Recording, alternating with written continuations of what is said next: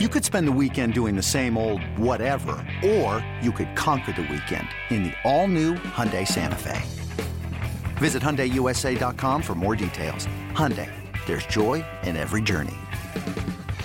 Coming up this week on episode 22 of Off Air with Joe. And Orel. Our good friend and colleague at Sportsnet LA, Alana Rizzo, joins us. And Dave Roberts, of course, is with us again, telling us his favorite non Dodgers to watch in the major leagues and also a most awesome Max Scherzer story. Yeah, that involves Rick Honeycutt. Uh, It's it's just trust us, really funny story. You're And an all-star listen to. game. Yes. Yep. Today's podcast is brought to you by Blue Shield of California, Postmates, SoCal Honda, and Bank of America. Blue is honest. Blue is strong. Blue doesn't divide. Blue embraces. Blue doesn't give up. Blue is courageous. Blue is the color of the sky we are all reaching for. Blue Shield is opportunity. Blue Shield is choice. Blue Shield is tomorrow. Blue Shield is healthcare coverage that covers more people. When it's time to choose, choose Blue Shield of California. From Dodger dogs to garlic fries, you can get a taste of the Dodger Stadium experience delivered on demand right to your home through Dodger's Home Plates, exclusively available through Postmates app. You can still enjoy your favorite Dodger Stadium dishes while you cheer on the team from home. As a special offer to our listeners, be sure to use the promo code OFFAIR, O F F A I R, at checkout and get a free Dodger dog with your order. Hey, are you winking after you read that like we did on the uh, video commercial? Yeah, I smell something's good coming. Yeah, that was a wonderful acting performance by you. Uh, the helpful SoCal Honda people have been stepping up to the plate with their random acts of helpfulness. Recently, they've been helping SoCal residents affected by the pandemic pay their rent and also volunteering at food banks to help feed the community. But the helpful Honda people aren't the only ones stepping up to the plate. The Dodgers are once again one of the best teams in the league and a favorite to win their first World Series since 88. SoCal Honda has been helping the Los Angeles Dodgers Foundation at their Dodger Day drive through events throughout the summer. Together, they're working to help thousands of youth and families, and they can help you too with great deals on award winning Hondas. To check their deals, stop by your nearest Honda dealer or visit SoCalHondaDealers.com. And to request your own random act of helpfulness, follow the SoCal Honda dealers on Facebook. A setback? Well, that's just a comeback you haven't met yet. While this season may look different, let's rally to support our team and a great cause.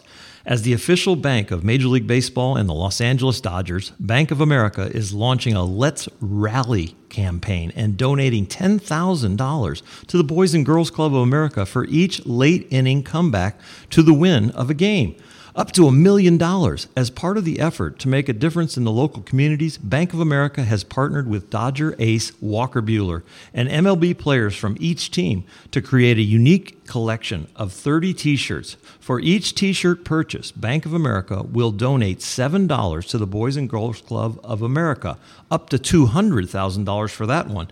At a time when our country faces its own comeback, Bank of America is excited to use its partnership with Major League Baseball and the Boys and Girls Club of America to give fans something positive to rally around.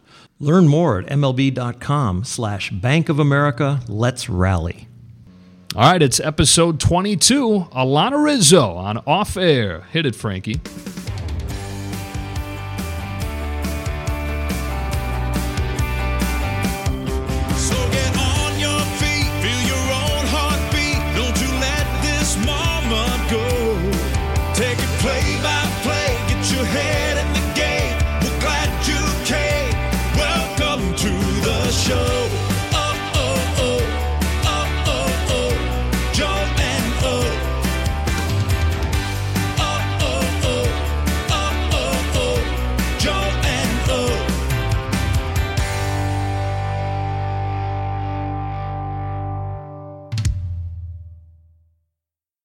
Alana, you, Orel, me, all that's missing is our little producer, Mike Levy, and a bottle of wine, huh? One each. Yeah, that sounds good to me. Don't you miss that? One each and a really fun party limo from Milwaukee to Chicago. Oh, that was the best. So much fun. I miss having a social life with you guys. I miss know. we're at the stadium every day, and this is as close as I've seen you guys this season, really. I know. We may bump into each other when we're walking through the hallways, but we're, what, 100 feet apart? But we might as well be 100 miles apart. I saw Orel one time in the COVID testing line. I haven't seen you at all. I Huh. didn't see Rick. I've seen Boyd when I went into your booth to get Hippo for dinner. About the extent of the time I've seen you guys. It's very sad. But by the way, if you want to bring Hippo back, I'm all for it. So good. I hear Alana every day when she does her hit because we're like five booths away, and because of the curvature of the stadium, her voice comes over into our booth. Do you guys hear me laugh when Joe makes like a funny call, or you guys? I laugh at what you guys are talking about on the air because I can hear you in my ear and I can Yeah. watch the game. Sometimes, They- yeah, Sometimes. we're, we get offended even sometimes. No, oh, no, I'm We're laughing. sensitive. I'm laughing not at Uh, what city, non Denver division, do you miss traveling to the most? Um, I'm a fair weather person. I don't like cold weather, so not Chicago. Okay. Um, I probably would have to say, and I'm also a. Are there late night food options and the proximity to the ballpark? So Mhm. I go with San Diego. I miss San Diego. Yeah. Um, that's a good one. Um, really, any city that we could go to that we have a night off in, where we could land relatively early and go to a really nice dinner and have you pick the restaurant and have Orel pick the wine, and I just sit there and enjoy it all. Uh, We have a lot of favorite fun. favorite restaurant that you miss? Oh boy.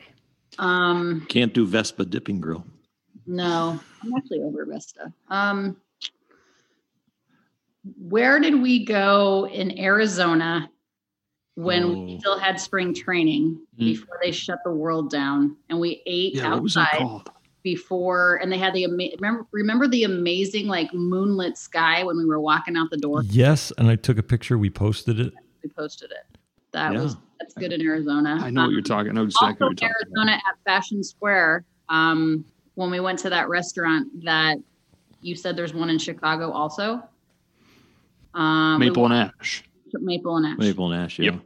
Like every like you're, you're not attractive enough to go in there. Like it's like Oh yeah, no, no chance. I put so much makeup on, and they still barely let me in. So that was good. God. Alana, did you did you grow up wanting to do this job?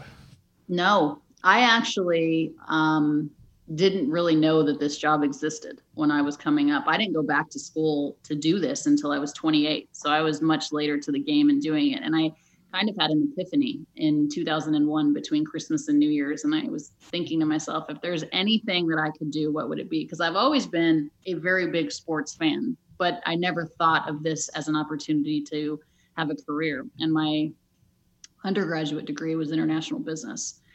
And I just was very unfulfilled in what I was doing. And I thought to myself, if there's anything I can do, if money wasn't an object, if I won the lottery, what would it be? And it was always sports. I just have always been a big sports person. So I decided at that moment to go back to school and get a master's in journalism because, you know, my undergrad, I already had a bachelor's. So I got a master's in journalism at the University of Colorado. I went to school there and I, I took a second mortgage out of my house. I went back to school and paid for it myself. And I didn't even know what a beat was at the time I started this. And it was a, a master's of arts in journalism with a sports broadcasting emphasis. And I started at the bottom, didn't know what a beat was. My first job, you know, we all start, um, unless you're talented enough to be an athlete like Orel, we all start at the bottom. And I started in Wichita Falls, Texas. And that's kind of, you know, our minor leagues. And I was there for nine months and it felt like nine years, but it was so important to have those moments of, you know, calling Casey Kane, Casey Caney, not being able to pronounce Mark Teixeira, not being able to pronounce uh, Michael Kadire, having no idea what the heck I was doing. Um, I didn't even really grow up as a baseball fan. We didn't get the Rockies in Colorado until 93. And by that time, I was already a senior in high school. But I do remember my accounting professor and the head men's basketball coach at my high school rolling in a TV so we could watch history in Colorado. We watched the first game the Colorado Rockies played at the old Mile High Stadium when it was like, you know, 86,000 people or whatever the heck it was. And, uh, you know, this was April of 93. And I, I will always remember that day, you know, lo and behold, many, many, many, many years later, they were the first baseball team I covered. So no, I didn't always. I didn't grow up with a microphone and the mirror and, and all of that. I didn't know uh, what I wanted to do.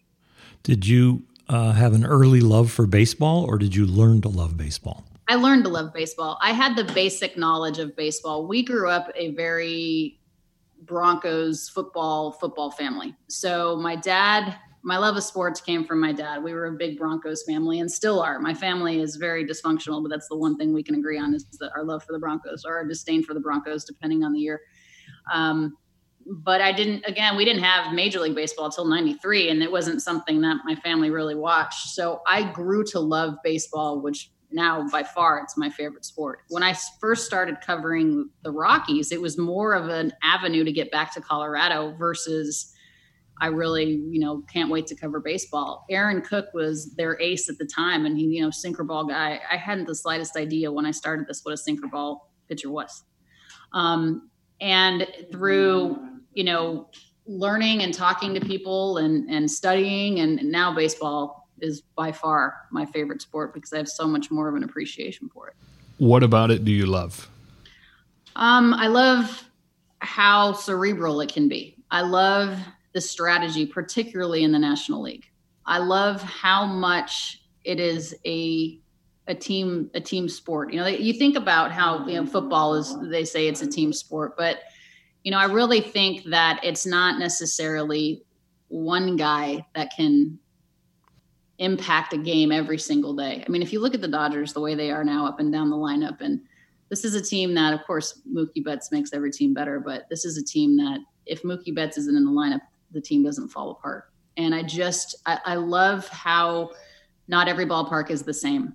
I love the history of the game and how long it's been going on. And I love the debate between the purists and the people now that, you know, want things changed. And we're arguing arguing what rules in 2020 are going to live on past this year and why that's important. And I love the stories that, you know, that Joe that you tell and and Orel the you know all the experiences that you had and you know the old school versus the new, new school mentality and the blending of the the numbers versus the eye test and, and the feel and there's just so much history and, and um, it's just a beautiful it's a beautiful game You spent some time on the national beat with MLB Network, but then you come back and you're with the Dodgers. Which do you like better as far as I know you have to say the Dodgers, but you know, tell the differences between covering from the Goodyear blimp, the national, all of baseball compared to being with the Dodgers with a family.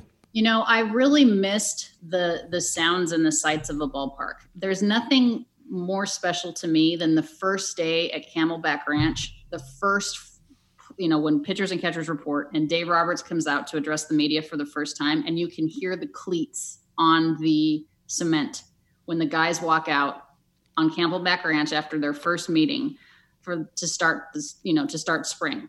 And I missed being at the ballpark and I missed being in the fabric of a team from the day that they arrive at spring training until the day that they're eliminated in the postseason. And with the Dodgers, you know, we've gone every single year um, since I got here and even a year prior to my arrival here and you too, Orel. So it's, you know, it's, um, there's, there's good and bad in both. I enjoyed the national level because I enjoyed exercising that studio muscle.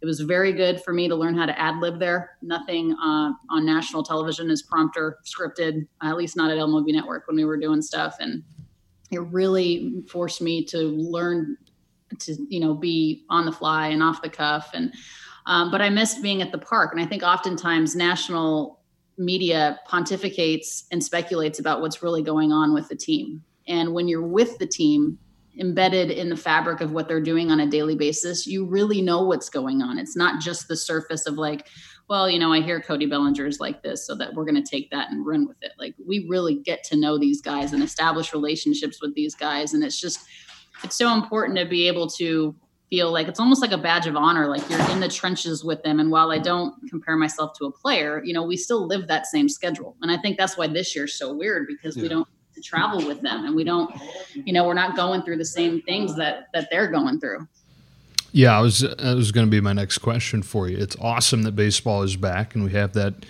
to cover each day and we have that distraction each day, but I don't know about for you, but for me there's this underlying still kind of depression that it's not what we're used to and such a huge part of what we're used to is being around the team and being there and, and being inside it and being around these people. Yeah, I really wonder if we're, if we're ever going to go back to normal. You know, I wonder if we're going to have the opportunity to go into a clubhouse and talk to these guys because it's one thing to be able to do this on a Zoom call, but to really be able to read someone's body language or you, you know them so well and so long that you can tell. Like I know that when you walk into a clubhouse at a certain time, Justin Turner is doing his crossword puzzle.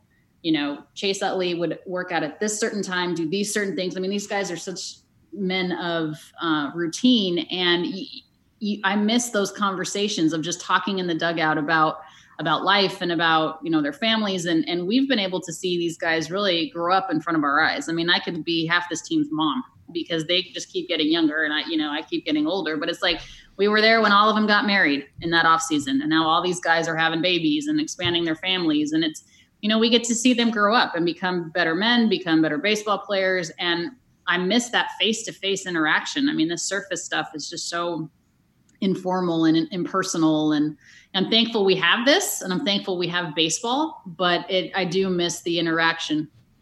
Do you have a uh, a favorite person you've interviewed or one that you look forward to interviewing because you know it's going to be fun? Anyone that will give me an interview is my favorite.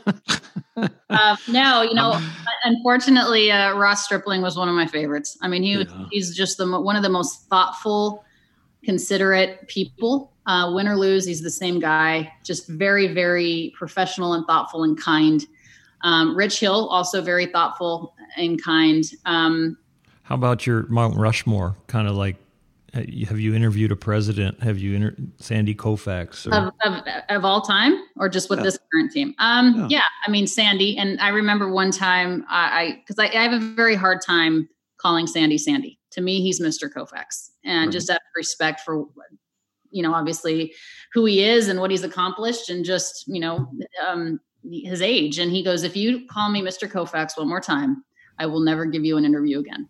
You know, and that was kind of, I said, okay, you know, obviously um, the opportunity to interview Ernie Banks before he passed away. And, um, you know, just really cool people that this game has afforded me the opportunity to speak to. Don Newcombe, you know uh, we are so fortunate with this organization to have living legends continuing to walk down our hallways and um, you know current players any player honestly that's understand that i have a job to do too and i don't want to be in their space like the faster we can do this the faster i can get out of your way. Um, you know and anybody that justin turner honestly regardless if he's five for five oh for five commits three errors hits three three bombs he's he always posts after the game and he is always there for interviews and i can appreciate that as somebody that i need you to do your job so i can do mine most intimidating interview? Kershaw when he doesn't pitch well is not a good time. Still? Still. Not not a good time. But much uh, better. Better than yeah, I mean, he's better since he became a dad, but he's still, you know, it's still he's such a competitor. He's such a fiery competitor that it's not it's not a comfortable interview. Um, and he's always been kind to me, but you can tell. Like again, it's it's reading that body language and understanding the player and understanding when you know Todd Helton was that guy when I covered the hmm. Rockies. You could tell like when he was done, he was done. You know, and and again, you establish that relationship with people because you've done it so much that you get to know their you know their personality traits and their idiosyncrasies and that body language um, you know what's intimidating to me more than the player itself is having to do the translation of spanish and english back and forth mm. to make sure that i am representing the player in the way in which they meant to be and should be represented because i never want to misspeak and i'm not a native spanish speaker like my mom is but i think it's so important for these players that are from Latin American countries that speak Spanish as their first language to be able to have the opportunity to do so because you get so much more out of them. But I never want to offend a native Spanish speaker because I I misspeak. That's and to try to translate in baseball terminology while remembering what they say that's that's intimidating. That's hard for me to do. It's an incredible skill you have. I mean, you do so many things so well, but your ability to do that separates you from just about any person doing the job that you do. And it sounds like you look at it almost as like a responsibility to do that part of it and do it well. Yeah, thank you for saying that. I do. I again, I don't ever want to misinterpret what a player is saying and, and Yeah. put the player in a bad light um, because I don't think that that's fair. I can't imagine what it would be like for me to do anything and then someone wants to interview me in German. Yeah.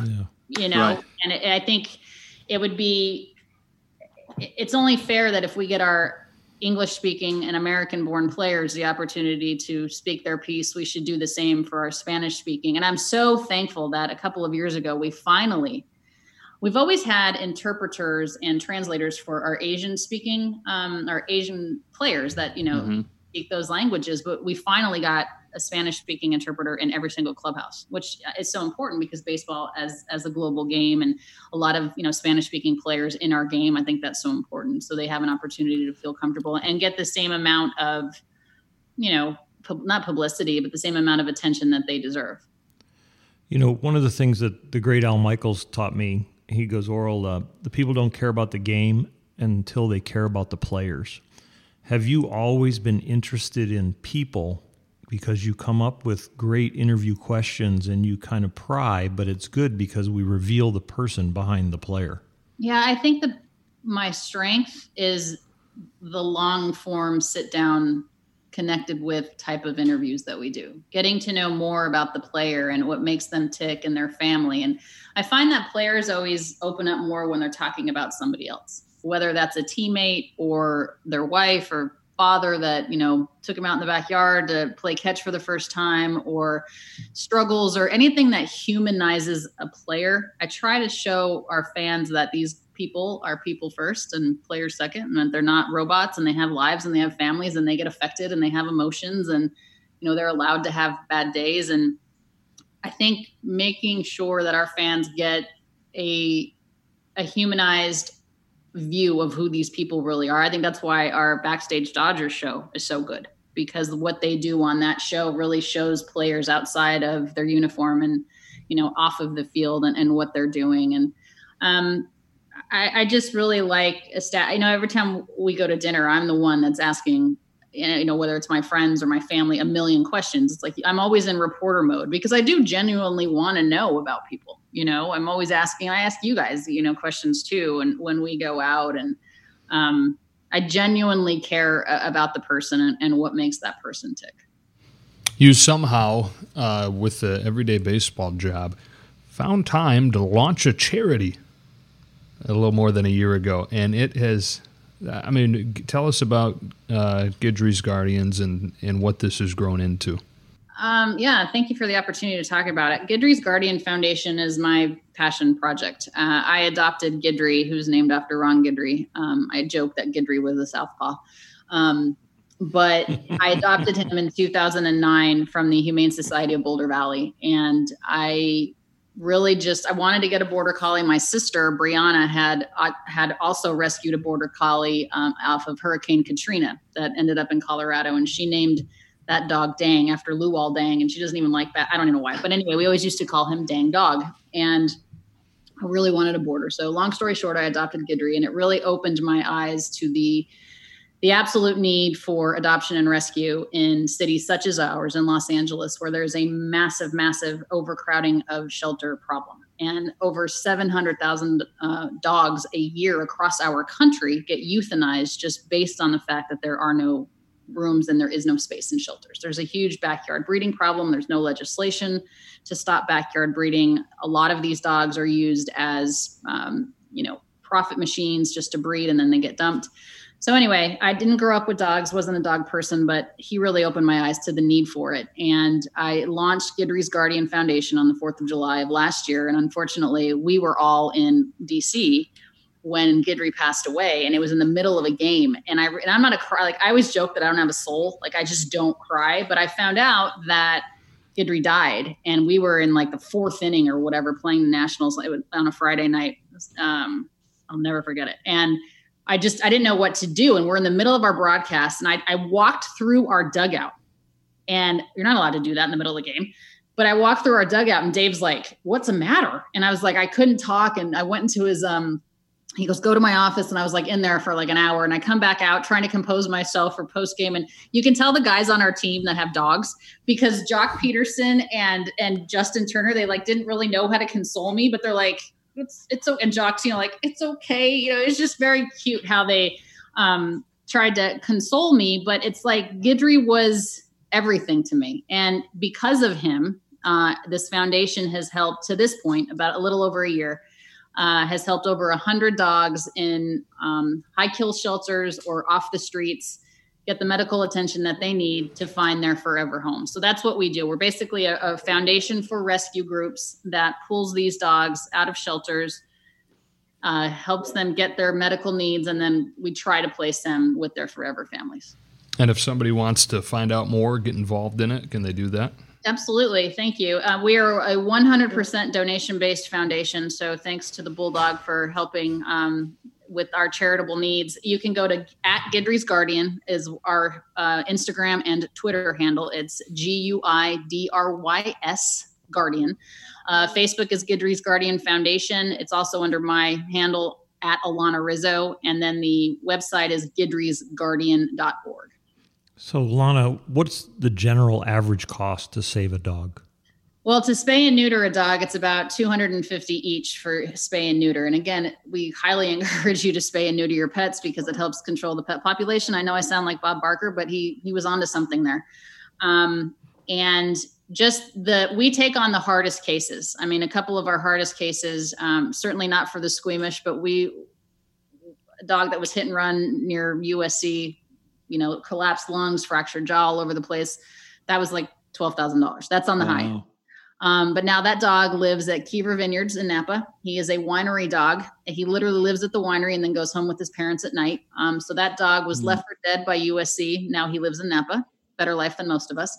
We've got other dogs that you know had their their tail broken, acid poured on them, thrown in the dumpster at three weeks old and now that mm. dog is doing really great. And that was a very high cost too. A lot of the things we do are just you know normal vet visit just the one time vet visit where Guidry's guardian will pay the adoption fee to a family that is vetted out. We make sure it's the right family. Um, you know and, and then i will pay or the foundation will pay you know the the five to six hundred eight hundred dollars to have an overall wellness check and just set the pet up for success with their new family.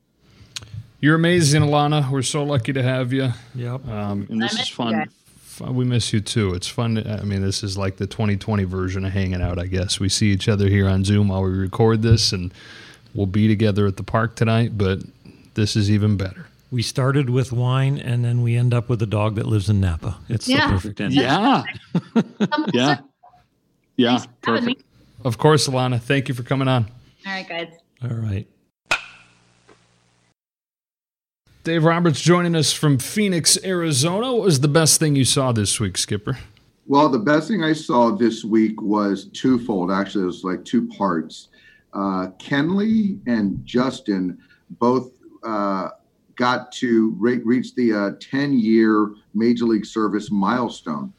And uh, we acknowledged that on two separate days in the clubhouse and gave them the stage to kind of talk to the players and staff about what it meant to them uh, 10 years of service. And so uh, that was a lot of fun. And also, uh, JT's wife, Courtney, got uh, some individual original Tesoro um, tequila bottles with uh, a picture of himself on there, and everyone got one, including the coaches. So, really special couple days.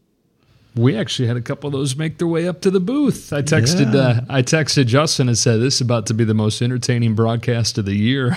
I didn't open mine, but Joe cracked his. Uh, you'll get me fired, man. Oh. Uh, Orel, besides watching me crack my tequila and announce oh. a baseball game, what was the best thing you saw? Well, you're probably going to have a response to this one, but best thing I saw was Dr. Halligan and Dr. Moss. So you're going to say why? I'll bet. Uh, why? Our little Yorkie Dodger is having trouble getting into the vet. So uh, we finally got into our vet down in the marina, and uh, we thought Dodger might have a problem because he has a fake trachea. And so they've been taking X-rays and taking care of him. We got him on medicine finally, and we think the trachea is going to be okay. Maybe he's got a little pneumonia. So mm. it was good. It was good to uh, to be able to see the vets. It's really hard in these times to get in. There's mm. a lot of dogs that are struggling. Absolutely. How about you, Joe? For me, my four year old is finally back to school. It's technically not school, it's like pre pre K, but she loves it and seeing her go in and come out with a big smile on her face and say, Daddy, I was the leader today. Because I, I, always tell her it's very important that when there's line leaders, it's you. You raise your hand, and she's she's all gung ho about that to the point where it's probably going to backfire. And she's, I'm going to get a call like your daughter needs to chill a little bit. She doesn't have to be the line leader every time, but I'm going to take it while I can get it. uh, Doc, how hot was it this weekend at Dodger Stadium, being in the dugout and having to have the mask on in the, the 105 temperatures? It was hot. It really was. Um, and, and, with that, our hitting guys did a really good job of managing, monitoring the uh, hitting on the field. So there wasn't much on the field. Um, and you know, you never want to complain about things of, as far as wearing the mask, but it was it was hot.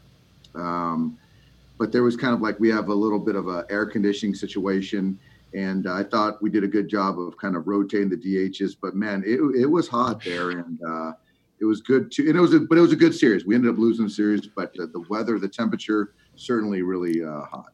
You know what I was most impressed with is our training staff. We didn't see a lot of like pulled hamstrings or tight muscles or oh I got to come out because my rib cage is locking up. They they're doing a great job keeping these guys prepared for the hot weather. They are, and, and that's the thing is that it's one of those where as an athlete, it's good uh, until it's not. But I think that for us as athletes, you're always kind of I'm fine but our trainer training staff does a great job of making sure it never gets to that point. So the conversations we have, um, you know, one-offs about how a player's feeling or what potentially might happen. So it kind of gives me a heads up. But our players really do a good job of staying hydrated and keep moving too. Were you surprised they opened the place up in Arizona on Tuesday night when it was 96 or whatever there? Was it was that ridiculously hot? So I guess that talking to Bob Doty, the visiting clubhouse guy who's been here forever, he said that they've done that. Um, if it's not 100 degrees, they uh, open it up at game time. So batting practice, it's great. Um, I so I wasn't surprised, but I'll tell you the first four or five innings were brutal because it was open and not because of the temperature. It was the wind, and and you got the mask on, and then the the wind blowing in your eyes, that dry air, um, so your eyes get dry. Um, but after from like the seventh, eighth, ninth inning, which I think was probably about two hours in itself, uh, uh, the wind subsided and then it was very comfortable. I was thinking because their offense has been flat, that maybe they opened it up because they wanted the ball to carry a little bit to help their offense. But you know what? That is true. Um, the ball, I don't know if that's the impetus, but it does fly more. And I remember when um, when I played, uh, was playing for the Dodgers, and I remember Curt Schilling would always mm. have that roof closed because the ball didn't fly as much. And he was a fly ball pitcher where Randy could either have it open or closed, but Schilling always had that roof closed. Randy gave up some runs in a first inning once, and he start came in and started yelling about it, and they had to go to the umpires and say, "We need to close the roof. There's a storm coming." The storm was Randy Johnson's anger. there you go. That's fair. Yeah. That's a storm. I, I get that. Can't you just see him coming off screaming, "Close that damn roof. Mm-hmm. You know, like I'm I'm done. No, I yes, hear you. I mean, because he's such a nice guy, loves photography, but you know those starting pictures, and we got one going today on that fit on his start day, man. he's a, it's an out of body experience. Uh, what is the longest conversation you've had with Clayton Kershaw on one of his start days, and you're now five years? Um, probably in the middle of the game. How do you feel? Good. That's it. um, because before the game, it's like uh, it's like a head nod, like "What's up." There's nothing, no words exchanged. So if Tommy and I were going to go nose to nose, Tommy always said, "I don't mind you talking to me. I don't mind you yelling at me. We can talk back and forth, but we have to do it up the tunnel." Have you had those up the tunnel conversations? Not specifically with Clayton, but other guys. Yeah, we do. Um, but he, he's most time on the bench, and I, and I've got a good feel for Clayton. And the thing is, though, you know, those superstar pitchers, they always feel they're the best option. They always want to be in there, and that's what you want. But his day when he's preparing Orel, and, and you've seen it, is he's just in that kind of the glazed eyes uh, look, and he's just kind of seeing through everybody, which is amazing. Yeah. Gavin Lux is starting to look better, isn't he? He is. He he really is. And and I said free and easy. Uh, you know, to the media the other day, and um, it's just good for Gavin to kind of just be himself. I, I remember uh, my first call up. You're up there. There's a lot of information. You're doing different things, and and it's kind of we just mentioned Clayton and out of body experience. It's kind of I felt that out of body. I just feel like I wasn't. I felt like I wasn't myself, and I just told Gavin. I said, "Hey, at the end of the day, end of the year, I want you to go back and look back at yourself and say, no matter what happens, good or bad, I was still who I was. And I just didn't have that kind of feeling of, I don't know who this guy is taking at bats or playing baseball. I thought the other night, for me, his bat speed increased. It looked like it was more free and easy. I mean, the follow through, the bat went all the way around and touched the ground behind him in the batter's box. I hadn't seen that follow through. So for me, it looked like he went from feeling for the ball and kind of really pensive and thinking through the at bat to, I'm just going to let it hang out. No, for sure. And I think it's a little bit counterintuitive with hitting where when you want to let it eat and get after it and, and really square a baseball up, it actually lets you see the ball better and put your mechanics in a better position to hit as opposed to being more tentative and seeing the ball to see if it is a strike and then you're putting a swing uh, you're typically late you lose your barrel and a lot of bad things happen. So uh, just for him to have that good uh, those bad intentions in the batter's box as i like to say um, a lot of good things happen. Excuse the lawnmower going on outside my house right now. Uh, Buehler's blister. Big deal not a big deal? Um, I would say somewhere, like all things, somewhere in the middle. Um, okay. You know, it, it's a deal, so it's not something. It's not nothing, um, but just kind of trying to thread the needle, manage him where he still gets that work because it's not just you can't just assume that you shut him down for three weeks and he can start game one or game two and he's going to go seven or eight. It just doesn't happen that way. So as a starting pitcher, you need those repetitions. You got to work on your pitch mix you got to continue continue to feel that kind of build up, but also the soreness to then get ready another five days after that. So we're managing it, um, and it's kind of a daily deal. So um, you know how we manage his next start, you know, is still to be determined. We're recording this on a Wednesday, and we just came off of a four-hour and twenty-five minute game, and it, uh, I've already gone to lunch, and I've been out, and I eat at this Mexican restaurant across the street, and they're all Dodger fans. But every single one of the waiters that come by or the owner that come by to say hello said, "What happened with Kenley Jansen?" They're like, "What happened with Kenley? Did you see anything? Did you feel anything about that outing?" Well, so I noticed that the the cutter wasn't uh, what it has been the last few outings. That's one thing. Yeah. Um, and he was throwing a little bit, a few more two seamers, which I did like actually, but he just couldn't find that lane. And the bat specifically to Christian Walker, I thought he had him uh, dead to rights, and he just couldn't hook that two seamer up, and he kept missing up and in three different times. Yeah. And then it got to a three-two count where Walker put a really good at bat on Kenley, and then it was a cement mixer cutter, and he hit a homer. Um, so I think that it's one of those things where it's something he's been working on, but I do think that uh, the body of work this year. Um, he's just been, pit, he's just reliever of the month. So yeah, yeah. Due so for a blip. He's going to be fine, and it's one of those things that where you have uh, high expectation of a player. That's kind of uh, you know what you've made yourself into. You know, there's high expectations, but certainly for us to win it all, we need Kenley to be right. Yeah. Top four this week. We're going to do top four non-Dodgers to Ooh. watch.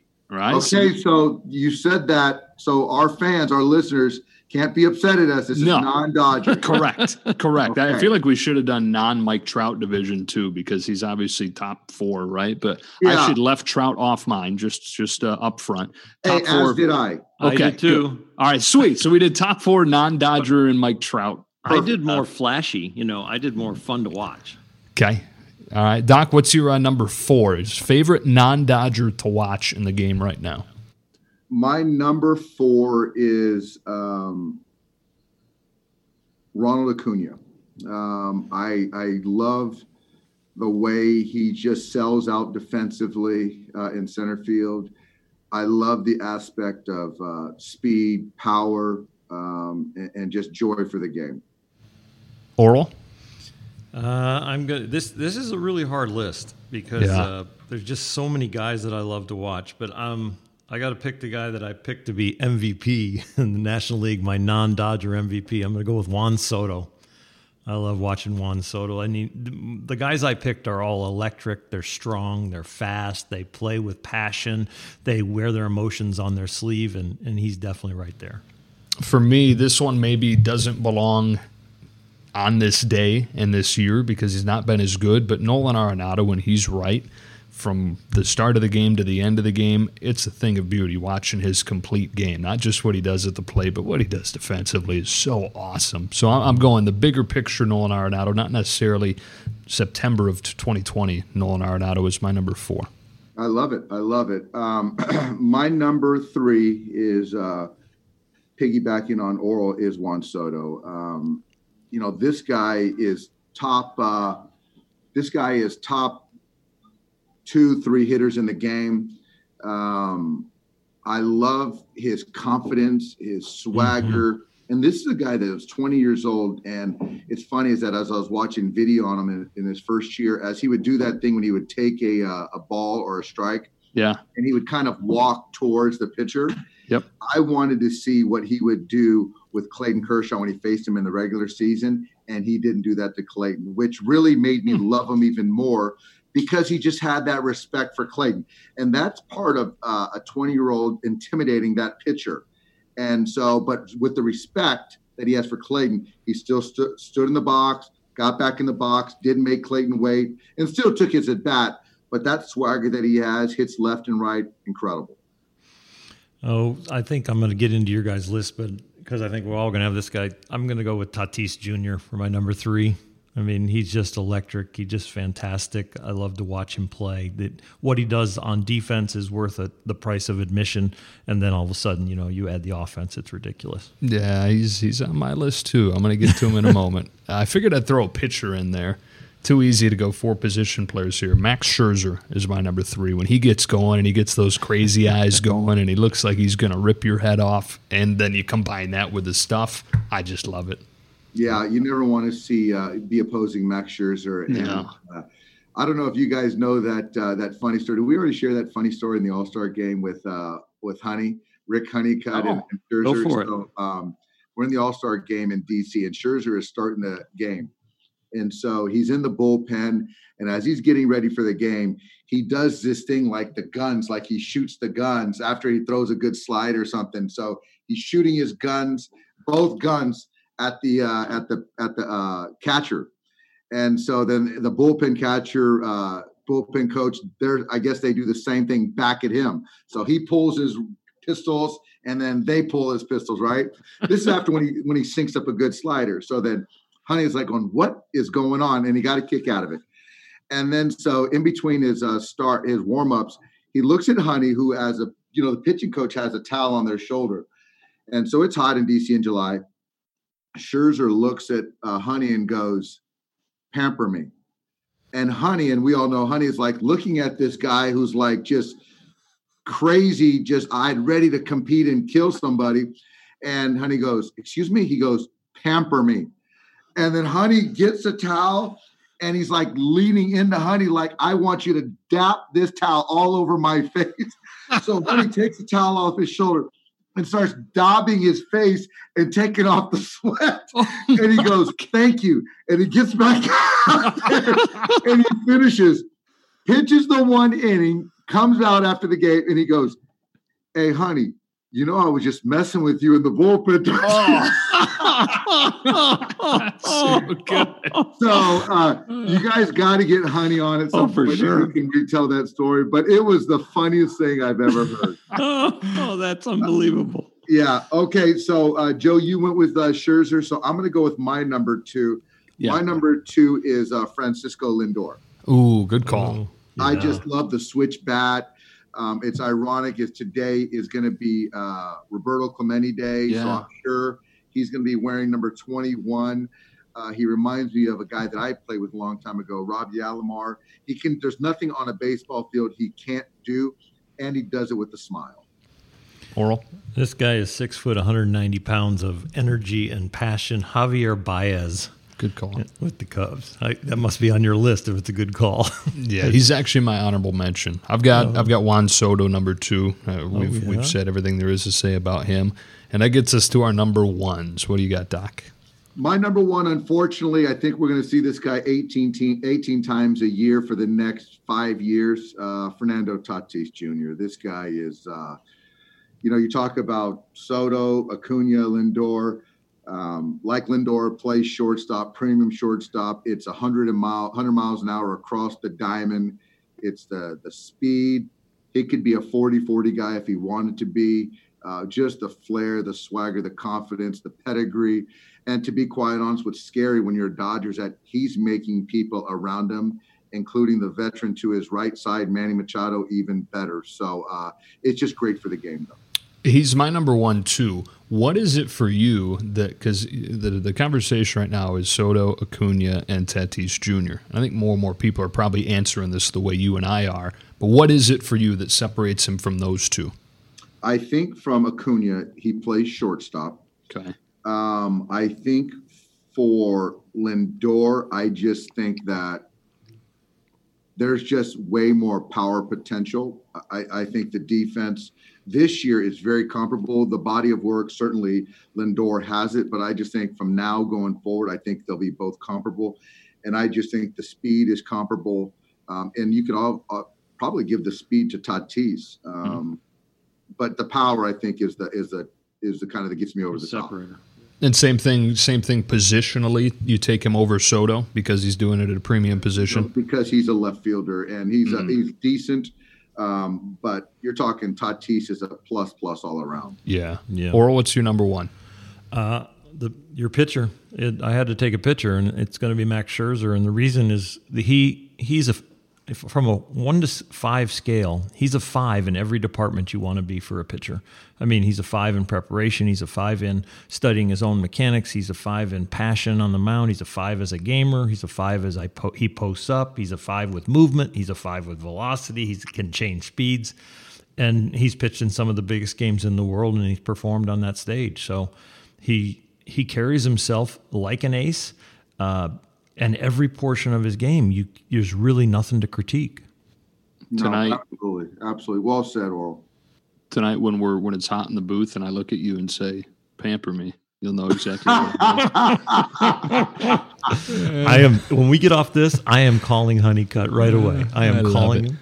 He'll, uh, he'll, love to retell that story. It was oh, great. Yeah. It'll take him a little longer. Oh, it'll take you, him about thirty minutes. Yeah. Doc, uh, Astros coming in this weekend. Do you anticipate any carryover from the extracurricular first time around this year? Um, I, I, hope not. And um, I, I, think for me, um, we need to. Uh, in my opinion, I've said it along. The page was turned. Um, we as as a as a team uh, better turn the page because we got to get ready for bigger things. So we're trying to win baseball games. We're trying to uh, get ramped up for October. So um, I, I, get the media, the fanfare, love all the drama and, and things like that, but that doesn't help us win baseball games uh, in 2020. So for me, I'm just expecting to win two two ball games. Looking forward to rehashing it next week, Doc. We'll talk to you then. All right, guys. Thanks, Skipper. Our mailbag this week Got a question from Jason Eisenhower. He says, You guys have mentioned how weird it's been in 2020, but what's been a highlight for you in this unique year, Orel?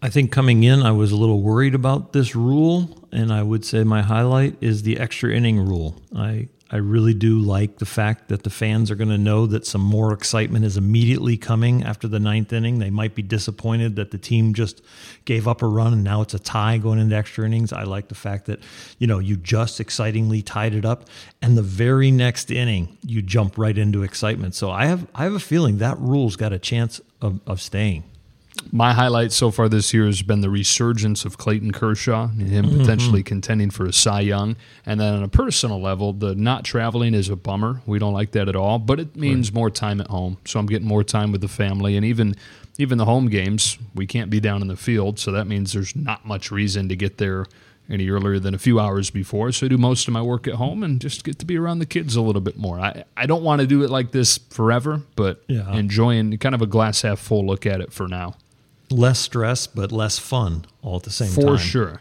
Yeah. For sure. I mean the the doing the games, the road games from an empty Dodger Stadium, mm-hmm.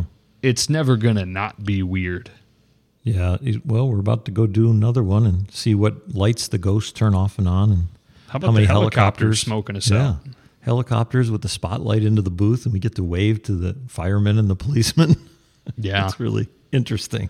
These will be stories we can tell for a long time. And hopefully, there'll be stories that people will be like, What? What was going on then? Because that's nothing like the world is now. My fingers are crossed that that.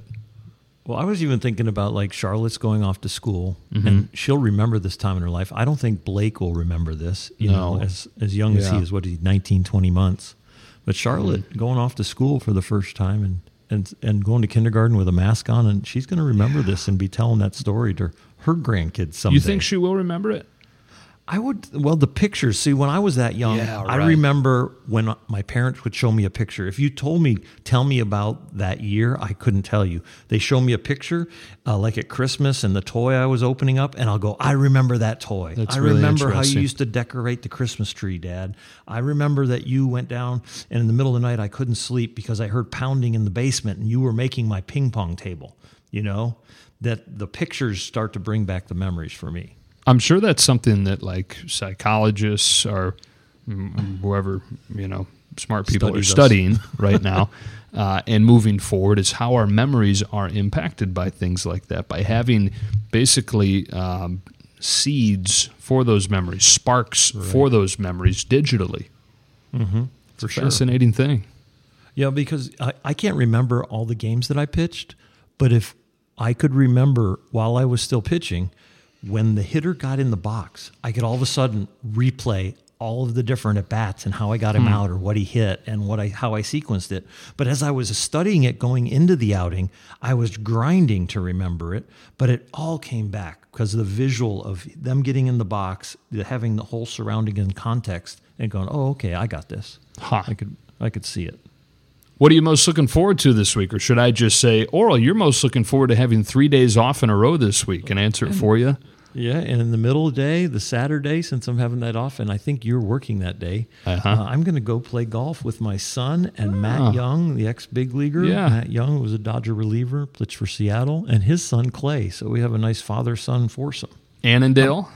Annandale, yep. I'm going to be at Annandale in Pasadena, and I checked the temperatures before I committed to it. It's supposed to be maybe high of 90 or 91. I'm like, that's going to be okay for me. I All don't right. think I'll have shorts on, okay? So no, No, shorts. that's okay. That's okay. Uh, that's that's whether you can get away with wearing Yeah. pants. How about you? What are you looking forward to? So I've got football for the first time this weekend, but football in 2020, at least right now for me, is done out of a studio in Los Angeles at the Fox Studios, which means Okay. I don't have to miss any more Dodger games, as I mentioned. Not only am I doing football Saturday, it's a 9 a.m. Pacific time game, so I'll go to the Fox studio, do that 9 a.m. game. I'm also doing Dodgers Astros for Fox. I'll move over one studio and call a major league game a few hours after that college game. So I'm not sure all of our listeners know this, but your dad is your spotter. He is. Now, what do you when you do a football game in studio? Do you have a spotter still? Yeah, What are you gonna do? I mean, this is unprecedented. We, we've never done this, but we're going to be calling it off a big monitor, and he'll be watching the game off the big monitor with me and spotting that way. So dad's flying in for this. He is. Yep, flies in. Uh, I guess people are going to be downloading this, listening to this Thursday morning, this afternoon, Thursday afternoon. Wow. Now is and mom yes, coming that- too? That's uh, what's that? Is mom coming too? Just just, dad? dad for this trip. Um, and I, I Mom's think not on the Fox the expense account? No, no, that's the other thing I'm looking forward to. That's a really special thing, getting to work with my dad during football season and getting our uh, our season started. How did that work? How did that f- work at the very beginning? Like, Dad, will you spot for me? Or he was traveling and you lost your spotter, so you said, "Hey, Dad, fill in." Yeah, it's you get to choose your own statistician and spotter, and I've had the same statistician for football since I started doing national TV football, Uh, 2013 or 14. Barry Allen is his name. He's from Tuscaloosa, Alabama, mm-hmm. and met him while I was doing Montgomery Biscuits game. So he's been my stats guy the whole way. But as my dad started to retire from coaching football, I just it just kind of dawned on me this would be a perfect position for him. And I had used a couple different guys as my spotter my first couple of years, but then it just made too much sense. Like, I never want to be the guy calling people and telling them I don't need them anymore. But that was a pretty easy excuse to give those people that I said I didn't need them anymore. My dad's going to do it, right? You can't get mad at me if I can have my dad traveling argue with that me, one. getting paid, and uh, yeah. So looking forward to getting the season going with him again. Fantastic. And then we'll be together again for a fun series against the Padres next week. We're not going to be apart the rest of the Dodger season. No, you and me It's going together to be fantastic. forever. So I guess it's time for me to say, I love you, buddy. Love you too.